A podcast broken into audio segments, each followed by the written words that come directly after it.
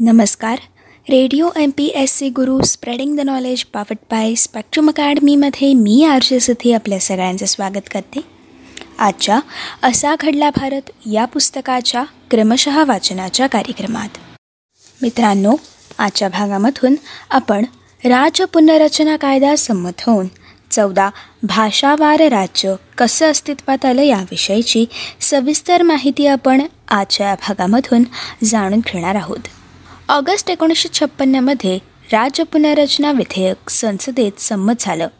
आणि त्यानंतर आवश्यक अशा घटना दुरुस्तीवर राष्ट्रपती डॉक्टर राजेंद्र प्रसाद यांनी एकोणीस ऑक्टोबर एकोणीसशे छप्पन्न रोजी शिक्कामोर्तब केलं. आणि हे शिक्कामोर्तब झाल्यानंतर या विधेयकाला कायद्याचं स्वरूप लाभलं. आणि एक नोव्हेंबर एकोणीसशे छप्पन्न रोजी हा कायदा देशात सर्वत्र लागू होऊन चौदा भाषावार राज्य आणि सहा संघराज्य क्षेत्र अर्थात केंद्रशासित प्रदेश ही अस्तित्वात आली.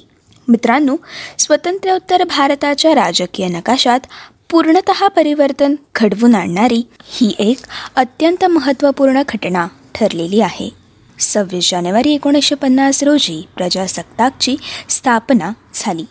तेव्हा ब्रिटिशकालीन गटावर प्रांतरचना पद्धत कायम ठेवून ए गटातील दहा प्रांताची बी गटातील आठ प्रांतांचा आणि सी गटातील दहा प्रांतांचा त्याचबरोबर डी गटातील अंदमान द्वीपसमूहांचा समावेश या गटांमध्ये करण्यात आला. भारतातील चौदा प्रमुख भाषा बोलणारे भाषक गट अशा विविध प्रांतांमध्ये विखुरलेले होते. या कायद्याद्वारे त्यातील विविध भाषक समूहांनी आपले व्यापक विविध प्रांतातील सलग भाग एकत्रित करून प्रशासकीय सोयीच्या दृष्टीने भाषावार राज्य पुनर्रचना ही याद्वारे करण्यात आली. ब्रिटिश काळापासून भारतात राबवलेली प्रांतपद्धत या कायद्यामुळे संपुष्टात आली आणि भाषावार राज्य हे अस्तित्वात आलं.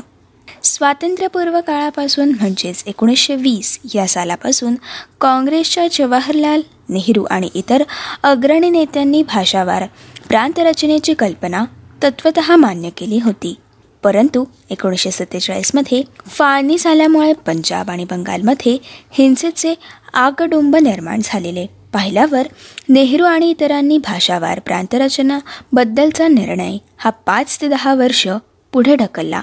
आणि अशी सावधगिरीची भूमिका त्यांनी बजावली.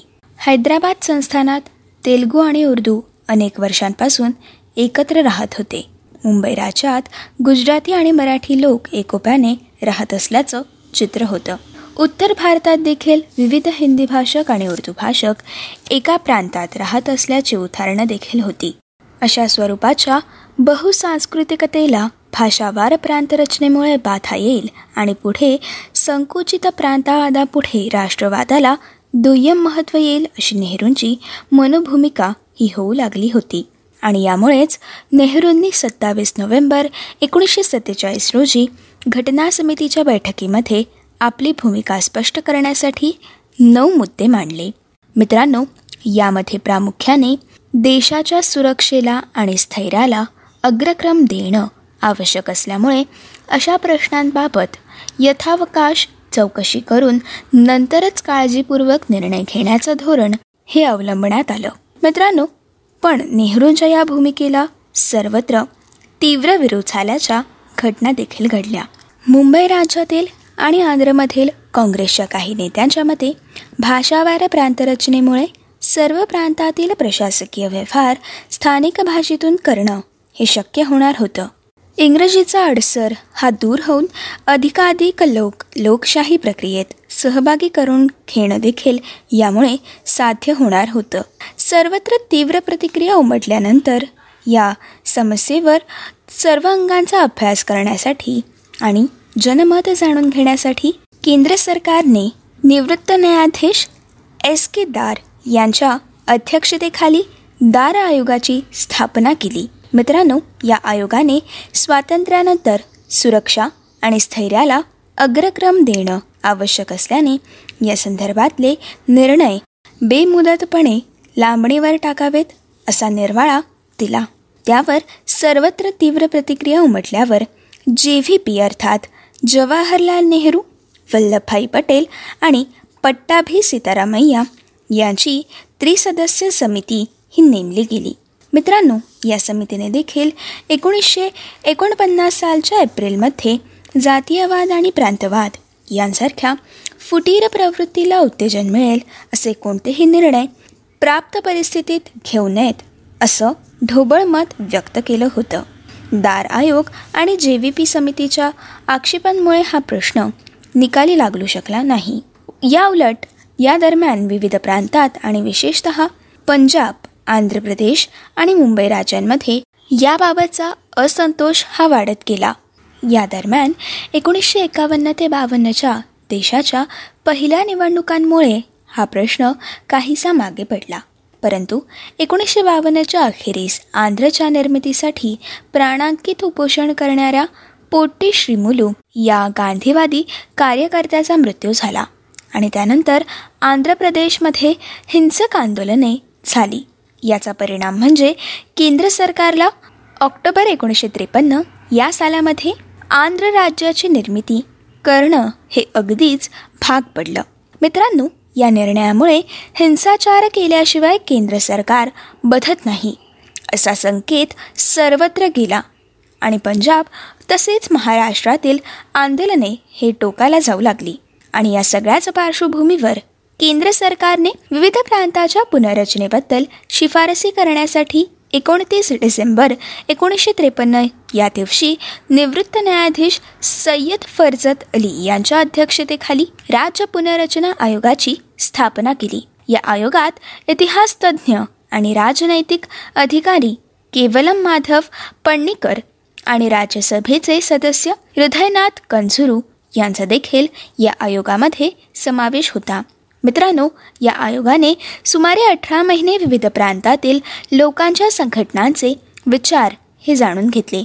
तेथील समस्या जाणून घेतल्या. कोणते समान भाषकांचे सलग प्रदेश एकत्रित केल्यास प्रशासकीयदृष्ट्या सोयीचे ठरेल हे देखील त्यांनी जाणून घेतलं.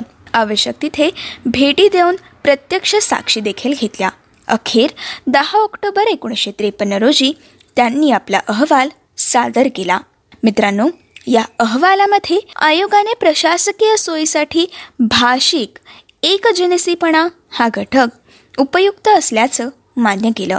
पण या एकाच घटकाला सर्वस्व न मानता इतर सांस्कृतिक घटकांना देखील लक्षात घ्यावे अशी शिफारस देखील केली. परिस्थिती समाधानकारक असल्यास मिश्र राज्य टिकवावीत. विशिष्ट भूप्रदेश आमचाच आहे अशी मातृभूमीची कल्पना संविधानाच्या विरुद्ध असून ती त्यास समजवावी असं आयोगाने ठामपणे सांगितलं होतं. एकंदरीतच एकभाषी राज्यांमुळे संकुचित भाषा जोपासली जाते असं आयोगाचं मत असलं तरी देखील.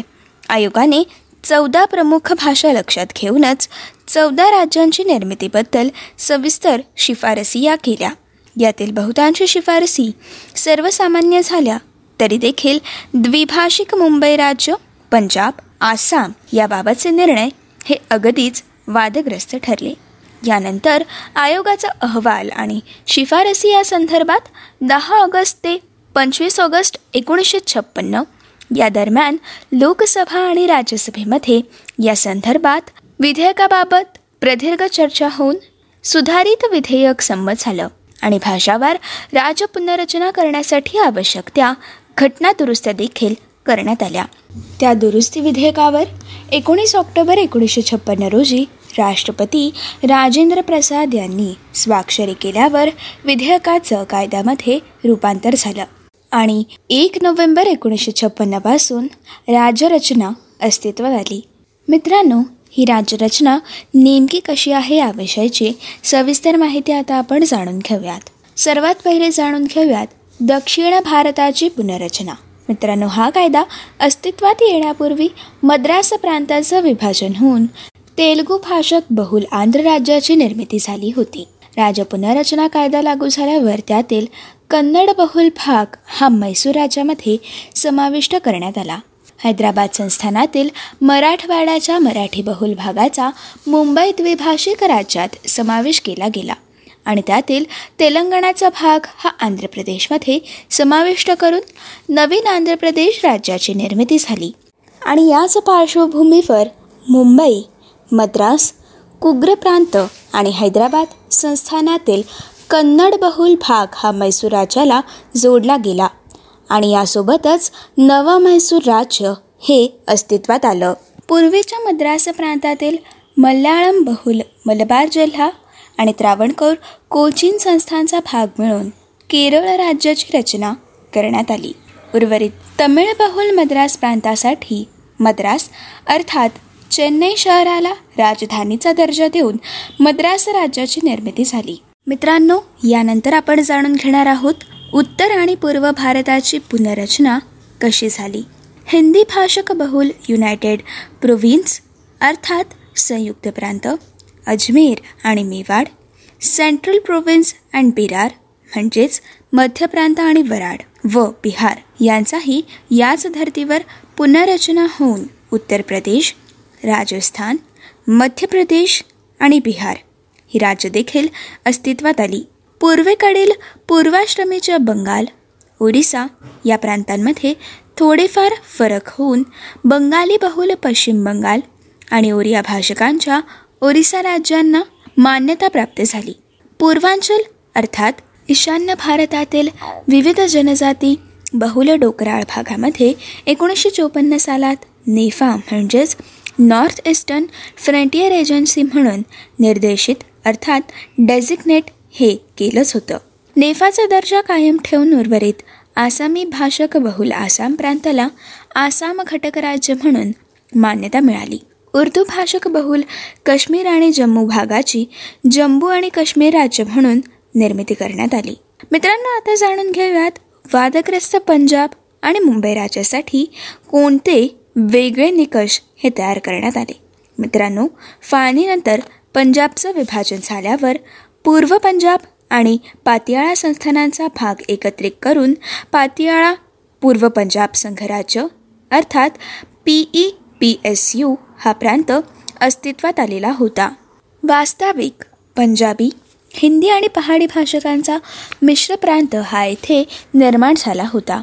अकाली दलाने या संदर्भात वेगळाच मुद्दा हा उपस्थित केला होता. शीख आणि पंजाबी हिंदूंची बोली पंजाबी असली तरी देखील शीख गुरुवाणी लिपीत लिहितात. तर पंजाबी देवनागरी लिपीचा उपयोग करतात. त्यामुळे शीख धर्मियांसाठी वेगळ्या पंजाबी सुभा प्रांताची निर्मिती व्हावी असा त्यांचा दावा होता. मात्र नेहरूंच्या मते शीख संघटना या मुद्द्याचा बागलबुवा करून वास्तविक धर्मधिष्ठित शीख राजाचाच आग्रह धरत होते. नव्या कायद्यानुसार अशा फरकाला आणि धर्मवादाला स्थान न देता ढोबळमानाने पंजाबी बहुल भाग एकत्रित करून पंजाब राज्याची निर्मिती झाली. एकभाषी राज्याच्या निकषासाठी मुंबई राज्य हे अपवाद ठरलं होतं. राज्य पुनर्रचना आयोगाने मुंबई शहरासह या प्रांतात मराठी आणि गुजराती भाषक पूर्वीपासून एकत्र राहत असल्यामुळे या भाषा संगमाला धक्का न लावता त्यात कच्छ आणि सौराष्ट्राचा समावेश करून द्विभाषिक मुंबई राज्याची स्थापना करायची आणि विदर्भाच्या आठ जिल्ह्यांना वेगळ्या महाविदर्भ राज्याची स्थापना करण्याची सूचना ही केली होती. संसदेने यातील महाविदर्भाची सूचना ही डाळवली आणि बाकी सर्व शिफारसी जवळजवळ मान्य करून सुधारित विधेयक हे तयार केलं. त्यामुळे राज्य पुनर्रचना कायद्यानुसार एक नोव्हेंबर एकोणीसशे छप्पन्न रोजी विशाल द्विभाषिक मुंबई राज्य अस्तित्वात आलं आणि याविरुद्ध मराठी भाषकांनी तीव्र आंदोलन देखील केलं. मित्रांनो याविषयीची अधिक माहिती आपण संयुक्त महाराष्ट्राच्या निर्मितीसाठीचं आंदोलन तीव्र कसं झालं हे एकोणीसशे पंचावन्न सालच्या भागामधून माहिती जाणून घेतली होती. त्यामुळे यानंतर एकोणीसशे साठमध्ये मुंबई पुनर्रचना कायदा संमत होऊन द्विभाषिक राज्याचं विभाजन हे झालं. आणि एक मे एकोणीसशे साठ रोजी मराठी बहुल महाराष्ट्र आणि गुजराती बहुल गुजरात ही दोन राज्य अस्तित्वात आली. मित्रांनो आता जाणून घेऊयात केंद्रशासित प्रदेश अर्थात संघराज्याच्या क्षेत्रांसाठी निर्मिती ही कशी झाली? एकोणीसशे अठ्ठेचाळीस या सालापासूनच प्रांतीय आयुक्तांच्या आणि एकोणीसशे एक्कावन्न या सालापासून केंद्र सरकारच्या अखात्यारीत अर्थात सी गटामधील राहिलेल्या पहाडी भाषक बहुल हिमाचल प्रदेशाचा केंद्रशासित प्रदेशात समावेश करण्यात आला. राजधानी दिल्ली. तर त्याचप्रमाणे आगळ्या आदिम जमातींचं वास्तव्य असलेल्या दक्षिण पूर्व किनाऱ्यासमीपचे अंदमान निकोबार द्वीपांसमूह नैऋत्य किनारसमीपाची लखदीव मिनिकॉ आणि अमनदेवी बेटं यांचा देखील केंद्रशासित प्रदेशामध्ये समावेश करण्यात आला. मित्रांनो ही बेटं स्वातंत्र्यानंतर चीफ कमिशनर ऑफ प्रोव्हिन्सच्या ताब्यात ठेवण्यात आली होती. त्याचप्रमाणे ईशान्य भारतातील आगळी संस्कृती जोपासणाऱ्या जनजमातींच्या मणिपूर आणि त्रिपुराला देखील केंद्रशासित प्रदेशाचा दर्जा हा देण्यात आला. आणि अशा प्रकारे एकोणीसशे छप्पन्न या सालामध्ये एकूण सहा संघराज्य क्षेत्रांना भारतीय नकाशावर स्थान हे प्राप्त झालं. मित्रांनो आता जाणून घेऊयात पुनर्रचना आणि एकात्मकता. सहा दशकानंतर मागे वळून पाहिलं तर भाषा वा राज्यरचनेमुळेच संकुचित प्रांतवादाला अनन्यसाधारण महत्त्व येऊन राष्ट्रवादाला दुय्यम स्थान लाभेल ही नेहरूंची आशंका काही अपवाद वगळता फारशी खरी ठरल्याचं दिसून आलं नाही. राष्ट्रीय एकात्मकता आणि अखंडता ही कायम राहिली. एकभाषी राज्य निर्माण झाल्यामुळे प्रशासन सुरळीत झालंच. पण लोकशाही प्रक्रियेमध्ये आणि संस्थाच्या कार्यामध्ये लोकसहभाग वाढत गेल्याचं देखील दिसून आलं. इंग्रजीचा अडसर या प्रक्रियेत फारसा येऊ शकला नाही. जेव्हा जेव्हा राष्ट्रीय संकट आली किंवा युद्ध परिस्थिती निर्माण झाली तेव्हा सर्व राज्यांनी ऐक्य दर्शवल्याचं देखील दिसून येतं. मात्र मुंबई आणि बेंगळुरूसारख्या शहरांमध्ये जिथे मोठ्या प्रमाणावर इतर राज्यातील लोक नोकरी आणि व्यवसायासाठी स्थलांतरित झाले आणि बसले त्यांना मात्र स्थानिक प्रांतवादी आणि वर्चस्ववादी उजव्या संघटनांच्या संकुचित आणि हिंसक वृत्तीचा अधूनमधून सामना करावा लागला ही अगदीच वस्तुस्थिती आहे. आणि अशा प्रकारे राज्य पुनर्रचना कायदा हा संमत होऊन चौदा भाषा व राज्यांचं अस्तित्व हे निर्माण झालं होतं. मित्रांनो यानंतर आता आपण जाणून घेणार आहोत कुलबा वेधशाळेत वादळ सूचना केंद्राची स्थापना कशी झाली याविषयीची थोडक्यात माहिती. मित्रांनो एकोणीसशे छप्पन्न या सालामध्ये केंद्र सरकारने देशातील सर्वात जुन्या अशा मुंबईच्या कुलाबा वेधशाळेत ज्याची स्थापना अठराशे एक्केचाळीसमध्ये झाली. अशा वेधशाळेमध्ये स्वतंत्र अशा वादळ सूचना केंद्राची स्थापना ही एकोणीसशे छप्पन्न या सालामध्ये केली. मित्रांनो यापूर्वी असं केंद्र केवळ कोलकाता येथे होतं. कोलकात्यामधील वादळ सूचना केंद्राची स्थापना ही अठराशे एकसष्टमध्ये झाली होती. पुढे एकोणीसशे एकोणसत्तरमध्ये दक्षिण भारतातील चेन्नईजवळ देखील नंगबम येथे देखील आणखीन एका वादळ सूचना केंद्राची स्थापनाही करण्यात आली. आणि अशा प्रकारे देशातील सर्वात जुन्या अशा मुंबईच्या कुलबा वेधशाळेमध्ये एकोणीसशे छप्पन्नमध्ये वादळ सूचना केंद्राची स्थापनाही झाली. मित्रांनो ही होती आजच्या भागातील असा घडला भारत. या पुस्तकाच्या क्रमशः वाचनाच्या कार्यक्रमामधील आजच्या भागातील सविस्तर माहिती. पुढच्या भागामध्ये आपण विधानसभा निवडणुकीमध्ये भाकपला यश लाभून केरळमध्ये पहिलं कम्युनिस्ट सरकार हे कसं उभं राहिलं याविषयीची सविस्तर माहिती त्याचसोबत भारताच्या मध्यस्थीने सुएज कालवा समस्येचं निराकरण हे कसं घडलं? आणि दालमिया आर्थिक घोटाळ्यानंतर विमा कंपन्यांचं राष्ट्रीयकीकरण होऊन एल आय सीचा उदय हा नेमका कसा झाला? याविषयीची सविस्तर माहिती आपण पुढच्या भागामधून जाणून घेणार आहोत. मित्रांनो तोपर्यंत असेच काही वेगवेगळे कार्यक्रम आणि वेगवेगळ्या कार्यक्रमांमधून भरपूर सारी माहिती आणि भरपूर साऱ्या रंजक गोष्टी जाणून घेण्यासाठी ऐकत रहा तुमचा आवडता आणि लाडका रेडिओ ज्याचं नाव आहे radio M P S C Guru spreading the knowledge powered by Spectrum Academy.